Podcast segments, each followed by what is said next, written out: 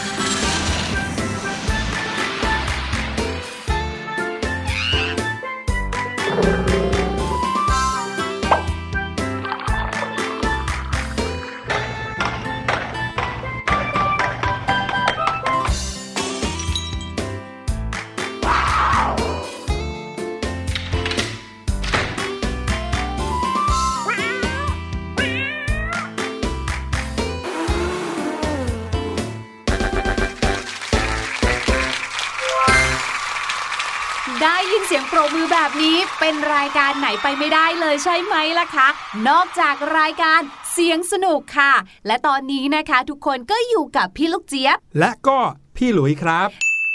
ทางช่องทางเดิมเลยนะคะ ไม่ว่าจะเป็นทางเว็บไซต์ thaipbspodcast.com หรือใครจะถนัดแอปพลิเคชันก็ได้เหมือนกันค่ะ กับแอปพลิเคชัน Thai PBS Podcast ค่ะ เดี๋ยวนี้นะครับน้องๆที่อยู่กับโทรศัพท์มือถือเนี่ยคุณพ่อคุณแม่ก็มักจะมีแอปพลิเคชันที่น่าสนใจ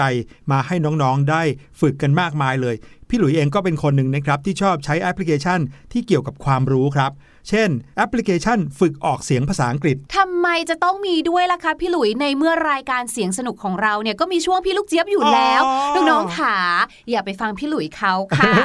ถ้าเกิดว่าอยากจะใช้แอปพลิเคชันเพื่อความรู้นะ เข้าไปที่ Thai PBS Podcast ก็พอ อย่างเดียวค่ะอืมแค่แอปพลิเคชันเดียวคือจบเลยค่ะ ใช่ ในนั้นยังมีรายการสนุกๆแถมยังได้ความรู้อีกมากมายเลยทีเดียวนะครับ วันนี้เสียงสนุกก็ต้องมาพร้อมกับเสียงปริศนาอีกเช่นเคย ช่วงแรกของเราเปิดเสียงอะไรแปลกๆขึ้นมา ให้น้องๆได้ลองฟังลองเดากันดู วันนี้เสียงที่น้องๆจะได้ยินนั้นนะครับ เป็นเสียงของสัตว์ปีกชนิดหนึ่ง เสียงพี่ลูกเจี๊ยบเหรอคะ อันนี้ได้ยินกันทุกเทปอยู่แล้วอ๋อบอกได้เลยว่าเป็นเสียงนกครับ แต่เสียงนกอะไร ค่ะ แต่ว่าบางทีเนี่ยอย่างพี่ลูกเจี๊ยบเองเมื่อตะกี้นี้นะคะ ที่ได้ฟังเนี่ยเป็นเสียงที่พี่ลูกเจี๊ยบได้ยินทุกเช้าเหรอแต่พี่ลูกเจี๊ยบก็ไม่รู้นะ ว่าคือนกอะไร นี่ได้ยินในนาฬิกาปลุกหรือเปล่า ไม่ได้ยินตอนเช้าเช้าไปฟังกันเลยครับ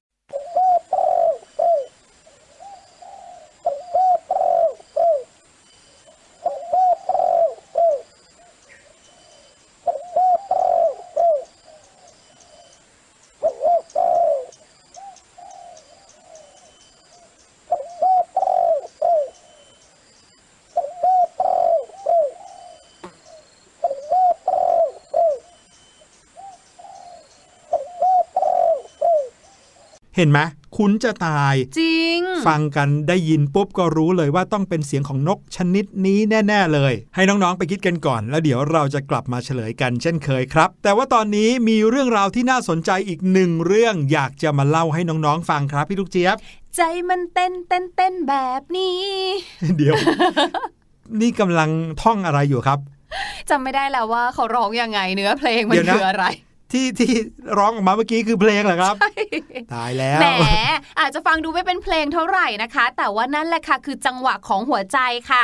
วันนี้นะคะ พี่หลุยกับพี่ลูกเจี๊ยบเนี่ยจะพาน้องๆชาวเสียงสนุกค่ะ ย้อนส่วนอีกแล้ว เดินทางเข้าไปในร่างกายเลยค่ะอื้อหือฟังดูน่ากลัวเหมือนกันเนาะนั่นน่ะสิเดินเข้าไปในร่างกายจะเข้าไปเจอกับอะไร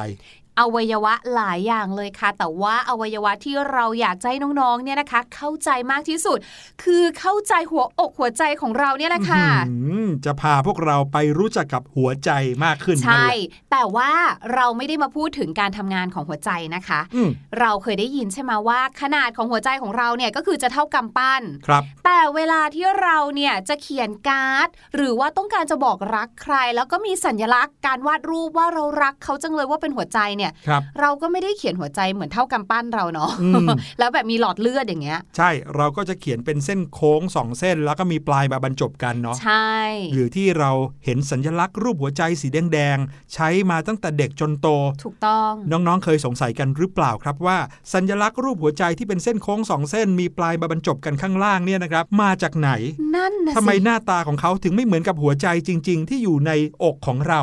นั่นนะสิคะ คิดดูสิว่าถ้าอีกหน่อยเราเขียนการ์ดเนาะอืมเป็นรูป ความรักเนี่ยหัวใจแล้วเราก็เปลี่ยนเป็นวาดรูปหัวใจเท่ากับปั้นเออเราแล้วก็มีหลอดเลือดก็น่ากลัวเหมือนกันนะพี่หลุยเนี่ยเคยคิดนะครับว่าหัวใจที่เราวาดรูปเป็นสีแดงๆเนี่ยนะครับคือหน้าตาเหมือนกันกับหัวใจที่อยู่ในอกของเราจจริงริงพี่ลูกเจี๊ยบก็เคยคิดแบบนั้นๆเมื่อก่อนคิดว่าหัวใจเราอะหน้าตาอย่างนั้นเลยค่ะจนกระทั่งได้ไปเห็นภาพจำลองบ้าง หรือว่าไปเห็นรูปของหัวใจที่เป็นอวัยวะอยู่ในร่างกายคนเนี่ย ถึงได้รู้ว่าเฮ้ยหน้าตาไม่เห็นเหมือนกันเลย นั่นนะสิ แต่ทุกอย่างมีที่มาที่ไปครับ เดี๋ยวเราจะมาเจาะลึกในเรื่องนี้กันครับ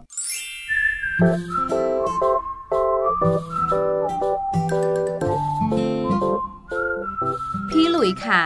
ต้นไม้อันนี้เนี่ยนะคะ เป็นต้นไม้ที่พี่ลูกเจี๊ยบชอบมากเลย แล้วก็การนำต้นไม้อันนี้เนี่ยนะคะ ไปไว้ในห้องน้ำเนี่ยก็ช่วยให้ห้องน้ำของเราเนี่ยดูมีความเขียวขึ้นมาบ้างค่ะ เดี๋ยวครับพี่ลูกเจี๊ยบ เรากำลังจะชวนน้องๆ มาเจาะลึกเรื่องของการใช้สัญลักษณ์รูปหัวใจค่ะเกี่ยวอะไรกับต้นไม้ครับ แหมก็เจ้าต้นนี้เนี่ยนะคะ เขาเรียกว่าต้นไอวี่พี่หลุยลองนี่ก้มลงมาดูใกล้ๆ มาดูที่ใบไหนเขาไหนไหนเหมือนไหม เหมือนไหมอืมเออเออจริงด้วย รูปร่างหน้าตาคล้ายกับรูปหัวใจที่เราวาดเลย ใช่แล้ว เรื่องนี้นะคะ ได้ฟังมาจากดรอาร์มินดีสเลยค่ะ ดรอาร์มินดีสเนี่ยนะคะ เป็นผู้เชี่ยวชาญเรื่องหัวใจค่ะ อันนี้เนี่ยนะคะคือมันมีหลายทฤษฎีมาก อันนี้ถือว่าเป็นทฤษฎีแรกก่อนละกัน ดรอาร์มินเนี่ยนะคะเขาบอกว่าเขาเนี่ยไปศึกษาค้นคว้ามาแล้วค่ะ เขาเชื่อว่า การที่หัวใจเนี่ยนะคะ ที่เป็นเส้นโค้งสองเส้นมีปลายบรรจบกันข้างล่างเหมือนที่เราเห็นกันทั่วไปเนี่ยน่าจะมีต้นตอมาจากยุคโรมันโบราณที่มีการใช้รูปทรงของใบไอวี่ มาเนี่ยแหละค่ะเขาบอกว่ามีการจารึกรูปทรงของใบไอวี่เนี่ยนะลงไปในศิลาด้วยนะ เพราะว่าความหมายของมันเนี่ยมาจากว่าเจ้าต้นไอวี่เนี่ยเป็นพืชที่มีสีเขียวสดตลอดปีเลย ไม่ว่าอากาศจะหนาวจะร้อนหิมะตกจะอะไรก็แล้วแต่ค่ะ ใบไม้อื่นๆเนี่ยอาจจะมีเปลี่ยนสีมีอะไรบ้างใช่ไหมแต่ไอวี่จะยังคงความเขียวสดอยู่ตลอดเวลา แล้วก็ถูกผูกความหมายเอาไว้นะคะ กับความรักความซื่อสัตย์อีกด้วยค่ะ นอกจากนี้นะคะ ด้วยความที่เจ้าต้นไอวี่เนี่ยเขาถือว่าเป็นไม้เถาหรือว่าไม้เลื้อยเนี่ยเขาก็มักจะเลื้อยไปเกาะเกี่ยวสิ่งนั่นสิ่งนู้นสิ่งนี้ค่ะไอวี่ก็เลยถูกมองว่าเป็นไม้ที่แบบ ไม่ว่าจะเลื้อยไปเกาะเกี่ยวกับสิ่งไหนเนี่ยไอวี่ก็จะผูกพันอื้อหือก็เลยเป็นสัญลักษณ์ที่สื่อออกมาได้ถึงความผูกพัน ความรัก ความซื่อสัตย์พักดีที่ไม่มีวันเสื่อมสลาย เพราะว่าเขียวสดอยู่ตลอดเวลา อ๋อเออฟังดูแล้วก็น่าสนใจนะเออดูมีเหตุผลเหมือนกันเอนะอมีเป็นความหมายที่มีเหตุผลมากเลยนะครับ ไม่ว่าจะเป็นเรื่องของการเป็นไม้เลื้อยมไปผูกพันและแถมความหมายในเรื่องของความคงทน ไม่เปลี่ยนแปลงไปตามการเวลาด้วย ใช่แล้วค่ะเอาแต่ว่าใบไอวี่ สีเขียวนะทำไมเวลาเรามาวาดรูปหัวใจแล้วกลายเป็นสีแดงล่ะ ก็มีเลือดเนื้อไงอ๋อเหมือนกับว่าเป็นหัวใจของเราแบบนี่เนี้ยเป็นคนคิดเองหรือเปล่าเนี่ยใช่พี่ลูกค่ะเจี๊ยบนี่เป็นทฤษฎีที่ 800 กว่า เรื่องความคิดนี้นะครับก็ส่งต่อเป็นธรรมเนียมมาจนถึงคนรุ่นหลังๆนะครับชาวคริสเตียนในยุคต้นๆของคริสตศักราชเนี่ยนะครับเขาก็รับเอาแนวคิดนี้มาจากทางโรมันด้วยนะครับถึงขั้นที่ว่ามีการจารึกหลุมศพด้วยรูปทรงคล้ายใบไอวี่เลยนะ ก็คือเวลาที่มีคนรุ่นหลังไปเห็นที่หลุมศพ หรือว่าป้ายของหลุมศพเนี่ยนะครับมีรูปของใบไอวี่อยู่ ก็เลยเข้าใจว่านั่นก็คือรูปที่แสดงถึงความรักอืมกลายเป็นรูปหัวใจที่เราใช้มาจนปัจจุบัน อันนี้แค่ทฤษฎีหนึ่งเท่านั้นนะครับ เพราะว่าเขาว่ากันว่าสื่อถึงความหมายถึงความรักนิรันดร์ครับ ต่อมาครับ บรรดาศิลปิน นักวาดรูปจิตรกร หรือว่าประติมากรในยุคคริสตศตวรรษที่ 12 และ 13 ก็ได้นำเอาใบไอวี่เนี่ยมาระบายเป็นสีแดงอืมอืมแล้วก็เริ่มใช้ใบไม้นี้เพื่อสื่อถึงความรัก ความนิยมนี้ก็แพร่หลายมากขึ้นในช่วงยุคกลางนะครับ ก็คือประมาณคริสตศตวรรษที่ 14 หลังจากนั้นเป็นต้นมาเมื่อรูปหัวใจศักดิ์สิทธิ์ของคาทอลิกได้กระจายไปทั่วโลก เส้นโค้งที่มีปลายบรรจบกันรูปนี้ก็กลายมาเป็นความหมายที่พูดถึงความรักของมนุษย์ และความศรัทธาในศาสนาด้วย อีกอันหนึ่งค่ะที่พี่ลูกเจี๊ยบพบว่ามันน่าสนใจมากๆเลย อันนี้เนี่ยออกเป็นแนวกายวิภาคศาสตร์มากๆเลยนะคะอืมคือเขาบอกว่ารูปหัวใจเนี่ยนะคะ มีที่มาจากรูปสะโพกหืมคือ จริง ๆ แล้วอันเนี้ยพี่ลูกเจี๊ยบอะมีความรู้สึกว่ามันน่าจะเป็นการมองในเชิงของว่าการเป็นต้นกำเนิดอะ เหมือนกับว่าสะโพกใช่ไหมคะ ถ้าเกิดว่าของผู้หญิงเนี่ยก็จะเป็นมดลูกเนาะเป็นเหมือนบ้านหรือว่าที่กำเนิดความรักที่แบบแม่มีต่อลูก หรือแม้กระทั่งว่า คุณพ่อคุณแม่เนี่ยมีความรักร่วมกันถูกไหมคะ แล้วก็เลยกำเนิดเป็นความรักเป็นเจ้าตัวน้อยออกมาอืมเพราะฉะนั้นเนี่ยเจ้าตัวน้อยอันเนี้ยก็คือตำแหน่งของเขาก็คือถูกอบอุ้มเอาไว้อยู่ตรงตำแหน่งสะโพกที่เป็นมดลูกอยู่อะค่ะครับผมดังนั้นเนี่ยถ้าเกิดว่าเราไปดูโครงกระดูกเนาะหรือว่าดูทางเชิงของกายวิภาคศาสตร์เนี่ยตำแหน่งตรงนั้นเนี่ยค่ะก็จะมีรูปร่าง คล้ายๆกับเจ้าหัวใจที่เราเห็นทุกวันเนี้ยเนี่ยแหละค่ะคือถ้าเกิดว่าเอารูปหัวใจที่เราวาดกันเนี่ยนะครับอืมมากลับหัวกลับหางเออก็จะมีลักษณะคล้ายๆ กับสะโพกใช่เออเป็นคล้ายๆ ก้นนั่นแหละนะถูกต้อง หรือว่าถ้าเกิดว่ามองอีกทางหนึ่งพี่หรือว่าคล้ายๆ กับรูปโพธิ์ดำเหมือนกันนะเออเออเออเออเป็นโค้งสองข้างอะไรอย่างนี้นะครับ ใช่ค่ะ นอกจากใบไอวี่แล้วนะครับ ยังมีต้นไม้อีกชนิดหนึ่งที่เรียกว่าเป็นคู่แข่งเกี่ยวกับการเป็นต้นกำเนิดของรูปหัวใจเลยเหรอคะ ก็คือต้นที่ชื่อว่าต้นซิลเฟียมครับหืมไม่เคยได้ยินเลยอะ ต้นซิลเฟียมนี้นะครับ เป็นต้นไม้โบราณที่ว่ากันว่าสูญพันธุ์ไปแล้วด้วยซ้ำไปนะครับ ในยุคอดีตเนี่ยการใช้งานต้นซิลเฟียมนี้นะครับมีหลากหลายมากๆเลย ใช้ได้ทั้งในการปรุงอาหาร การเอามาทำน้ำหอม และที่สำคัญที่สุดคือ การเอามาใช้เป็นยาคุมกำเนิด ตามความเชื่อของคนในสมัยนั้นนะครับ ความสามารถที่มากมายของต้นซิลเฟียมเนี่ยทำให้มันถูกตราอยู่บนเหรียญที่ใช้กันในสมัยก่อนเลยนะครับ โดยหลักฐานชิ้นสำคัญก็คืออยู่บนเหรียญจากเมื่อราวๆ 600 ปีก่อนคริสตกาลเลยโอ้โหอืมก่อนมีปีคริสตศักราชไปถึง 600 ปีนะครับ ส่วนเหตุผลที่ว่าทำไมต้นซิลเฟียม ถึงได้เป็นต้นกำเนิดของรูปหัวใจที่ใช้กันในปัจจุบัน ก็เพราะว่าเมล็ดของต้นซิลเฟียมนี่นะครับที่มีรูปร่างเหมือนรูปหัวใจในปัจจุบันครับอื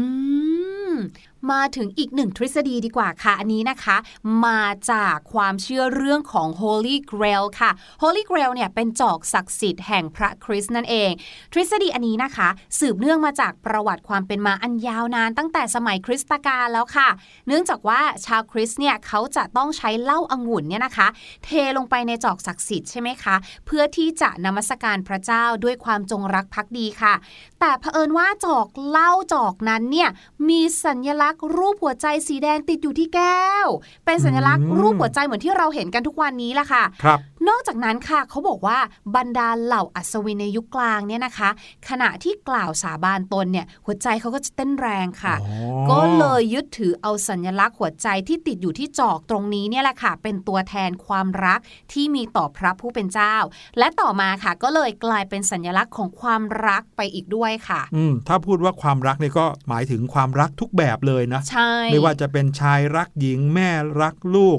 ปู่ย่าตายายรักหลานนะครับ ก็คือความรู้สึกดีๆ ที่มีต่อกันปรารถนาดี อยากจะให้อีกคนหนึ่งนั้นมีความสุขใช่ค่ะ เรียกว่าเป็นความรักที่มอบให้แก่กันได้ในทุกเพศทุกวัยเลย อืม จะว่าไปแล้วเนี่ยนะครับ เรื่องราวของหัวใจเนี่ยมีหลายทฤษฎีนะ แค่ที่เราเล่ากันมาเนี่ยก็ประมาณ 3-4 ทฤษฎีแล้วค่ะยังไม่หมดด้วยนะครับ แต่ก็ไม่มีใครที่รู้แน่ชัดว่าเป็นทฤษฎีไหนกันแน่ หรือว่าเพราะเหตุผลไหนกันแน่ ที่ทำให้รูปเส้นโค้งสองเส้น แล้วมีปลายบรรจบกันสีแดงๆเนี่ยนะครับ กลายมาเป็นรูปหัวใจ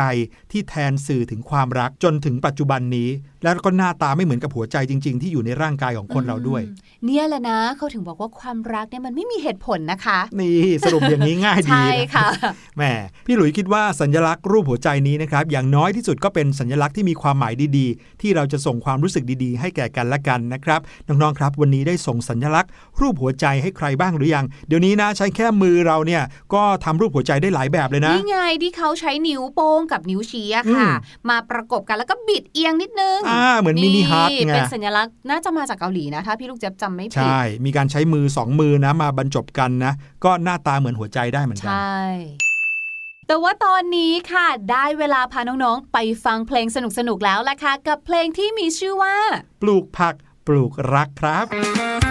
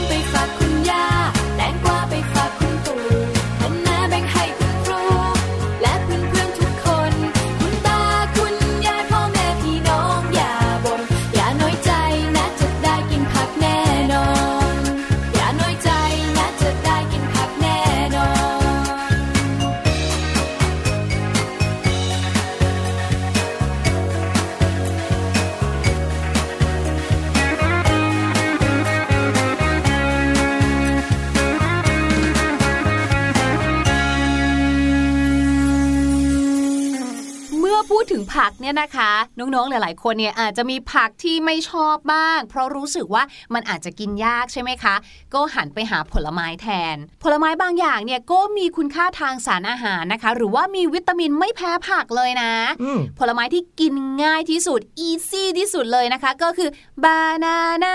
บานานานั่นก็คือ กล้วยนั่นเอง ถูกต้องค่ะ พี่ลูกเจี๊ยบเนี่ยชอบมากๆเลย ตอนเช้านะคะ เวลาที่หาอะไรกินไม่ทัน สิ่งแรกที่ง่ายที่สุด นั่นก็คือกล้วยค่ะประโยชน์เนี่ยสูงมาก ๆ เลยนะคะ มีทั้งวิตามินแร่ธาตุมากมายเลยค่ะ คราวนี้ค่ะ ในภาษาไทยเนี่ยนะเวลาที่เราบอกว่าอะไรมันง่ายเนี่ยเรามักจะบอกว่ามันง่ายแบบหุยง่ายเหมือนปอกกล้วยเข้าปากเลยเนาะครับแต่ในภาษาอังกฤษเนี่ยเขาไม่ได้ใช้ banana ในความหมายแบบนั้นนะคะ วันนี้พี่ลูกเจี๊ยบเนี่ยก็เลยอยากจะชวนน้องๆค่ะ มาพูดถึงเรื่องกล้วยกล้วยๆกันสักหน่อยค่ะอ่าว่าเรื่องกล้วยกล้วยๆที่คนไทยเราเข้าใจว่าเป็นเรื่องง่าย ๆ แต่สำหรับฝรั่งแล้วเนี่ยนะคะ เรื่องกล้วยกล้วยๆอาจจะทำพวกเขาเนี่ย โกรธหัวฟัดหัวเหวี่ยงเลยก็ได้นะ อย่างนั้นเลยเหรอครับ ใช่แล้วค่ะ มาที่กล้วยแรกกันดีกว่าค่ะ ถ้าเรานะ เผลอไปบอกใครนะว่า โอ้โหยูyou เนี่ย banana head มากเลย banana head เนี่ยนะคะ เป็นคำแสลงที่คนอเมริกันใช้กัน ก็คือแบบ stupid โง่อะอืมเพราะฉะนั้นห้ามใช้คำนี้เลยนะคะ ครับ พี่หลุยเพิ่งรู้จักคำนี้ก็วันนี้เนี่ยแหละครับพี่ลูกเจี๊ยบโอ้รู้เอาไว้เผื่อใครใช้กับเรา เราจะได้เข้าใจว่าเขากำลังสื่อสารอะไรกับเรา แต่เราเนี่ยอย่าไปเผลอใช้กับใครเลยนะคะ ขอบคุณครับ มาถึงอีกหนึ่งบานาน่าบ้าง เวลาที่เรากินกล้วยเนี่ยเราก็จะต้องมีการปอกเปลือกใช่ไหมคะใช่ก็จะเหลือเปลือกของเขาเอาไว้ก็คือ skin ถูกไหมคะ ในภาษาอังกฤษค่ะ สำนวนแบบ British กันบ้าง banana skin นะคะ ถ้าภาษาไทยเราก็แปลตรงตัวว่าเปลือกกล้วยใช่ไหมคะ ใช่ แต่สำหรับภาษาอังกฤษแบบ British นะคะคำนี้หมายถึงสิ่งที่น่าอับอายค่ะ banana skin ใช่แล้วพี่ลูกเจี๊ยบก็เอาไปโยงเองว่าอะไรรู้ไหมเวลาที่เราดูการ์ตูนหรือดูอะไรเนี่ยสมมุติว่าคนโยนเปลือกกล้วยไปบนพื้นเนี่ยก็จะมีคนลื่นใช่ไหมคะครับการลื่นก็จะทำให้เรารู้สึกอับอายอืมอันนี้คือจำเองในแบบตัวเอง คือคิดแบบนี้ก็จะทำให้จำง่ายเหมือนกันนะ ถูกต้องค่ะ เพราะฉะนั้นแล้วเนี่ยนะคะเขาเนี่ยคำว่า banana skin เนี่ยก็หมายถึงเหตุการณ์ที่มันน่าอับอายอะ It's such a banana skin for me สมมุติว่าเราอืมเล่าเรื่องอะไรสักเรื่องหนึ่งแล้วเราบอกว่าหุยเรื่องเนี้ยที่มันเกิดขึ้นกับเราอะ It's such a banana skin ก็คือเป็นเรื่องที่น่าอายมากเลยแหละแกมอย่างเงี้ยนะคะ คราวนี้ค่ะมาถึงอันนี้มั่งดีกว่า ตอนต้นเนี่ยพี่ลูกเจี๊ยบบอกว่าบานาน่าสำหรับคนไทยอาจจะหมายความว่าง่าย แต่สำหรับฝรั่งอาจจะหมายถึงการโกรธหัวฟันหัวเหวี่ยงจำได้ไหมยังไงครับ มันมีจริง ๆ ค่ะ กับสำนวน go bananas go bananas เนี่ยนะคะ หมายถึงการโกรธหัวฟัดหัวเหวี่ยงแบบโกรธอย่างสติแตกไปเลยค่ะ แล้วเวลาที่เราโกรธเนี่ยด้วยความที่มันเป็นการโกรธมากเนาะดังนั้นนะคะ bananas ของเราอย่าลืมเติม s ด้วยนะ คือโกรธมากมันจะต้องมีกล้วยหลายใบนะคะ เพราะฉะนั้นค่ะยกตัวอย่างเช่นเนาะน้องๆเนี่ยอาจจะแบบว่าโอ้โห ในช่วงปิดเทอมที่ผ่านมาก็อาจจะเพลิดเพลิน กับการแบบว่าเล่นเกมทำนู่นทำนี่จนลืมที่จะดูแลจัดเก็บห้องตัวเองครับ พี่ชายเปิดประตูมาเห็นห้องที่แบบ โอ้โห เกิดอะไรขึ้นเหมือนสงครามลง พี่ชายบอกเลยว่า I'm sure mom will go bananas I'm sure mom will go bananas มั่นใจเลยว่าถ้าแม่เขาไม่เห็นห้องเนี่ย แม่จะต้องโกรธคลั่งไปเลยจ้า แม่จะต้องกลายเป็นกล้วยแน่เลย ดูน่ารักเนาะโกรธเป็นกล้วยเลยมีอย่างนี้ด้วยเหรอ นึกยังไงก็นึกไม่ออกเนาะโกรธเป็นกล้วยเนี่ยเออมันดูน่ารักมากเลยอะนั่นน่ะสิแต่สำหรับฝรั่งนะคะสำนวนนี้คือแปลว่าโกรธมากโอเค ขอบคุณพี่ลูกเจี๊ยบมาก ๆ เลยนะครับ เอาละได้เวลาที่เราจะมาเฉลยเสียงปริศนากันแล้วนะครับ ก่อนที่พี่ลูกเจี๊ยบจะ go bananas ไปมากกว่านี้ ไปฟังกันอีกสักรอบหนึ่งว่าเป็นเสียงของนกอะไรครับ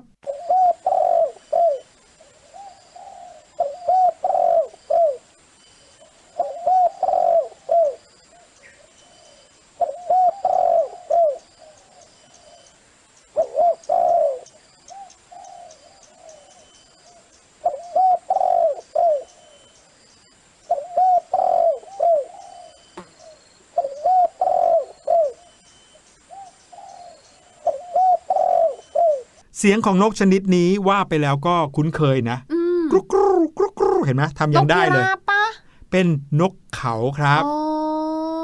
นกเขาใหญ่ นั่นก็คือสิ่งที่นำมาฝากน้องๆ ในเสียงสนุกวันนี้นะครับ เดี๋ยวกลับมาพบกันใหม่ EP หน้าวันนี้เราทั้งสองคนลาไปก่อน สวัสดีครับ สวัสดีค่ะ สบัดจินตนาการ สนุกกับเสียง เสริมสร้างความรู้ในรายการ